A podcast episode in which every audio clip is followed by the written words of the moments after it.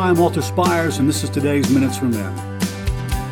Once again, a terrible tragedy occurred and rocked much of the nation and even part of the world, especially the families and friends of nine people who lost their lives last Sunday in a helicopter crash. Much of the attention centered on Kobe Bryant, the famous former basketball player, certainly among the greatest who ever played the game, and his daughter Gigi, whose basketball team he helped coach.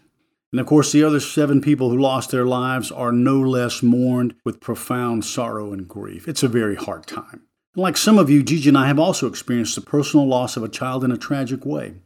I once spoke at the memorial service of a friend whose son had drowned. And many of us lived through presidential and political assassinations, nine eleven, among other local, national, even international tragedies. Yet the truth of the matter is most tragedies are personal, without notoriety or press, that happen to people like you and me. They're just as grievous and devastating, though the world doesn't know of them, and those who mourn with us may be few. As I was flying home the other night, the Holy Spirit put on my heart to devote this week's podcast and my next blog and video, not specifically to this tragedy, but how people process tragedy in their lives. As a Christian minister, author, and teacher, my words come from God's Word that comfort some and yet annoy and even anger others. I'm aware of that. But it's in such times, above all others, that the truth needs to be shared because more people are leaning in to listen. In my forty-plus years of ministering in the lives of people of all ages and from all walks of life, two responses to tragedies are more prominent than the rest. The first is people who blame God and ask the wrong questions. Now, blaming God goes back to the book of Genesis and is the easiest place to lay the blame, point the finger, or direct our anger and defiance. God doesn't strike back. He doesn't yell back. We generally don't see or experience any repercussions of such an affront to him. Here's the problem. Most people who blame God don't know or even believe in him to begin with.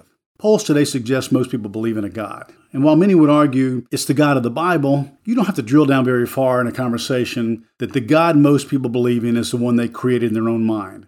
One who is good based on how they define good, or shows up when they think he should, and stays away as long as they're having fun and life is good. But I have bad news for them. That God spells his name with a little g, or the same way that person spells their own, because most of the world has created gods in their own image instead of the way the Bible teaches. And for that reason, it leads us to the second part of the discussion. They asked the wrong questions. Where was God when this happened? And the question asked by more atheists, agnostics, and cultural Christians than any other, why would a good God let bad things happen to good people? I'm going to drill down on these questions very deeply next time and talk about the God of the Bible who is altogether good and always shows up on time. Until then.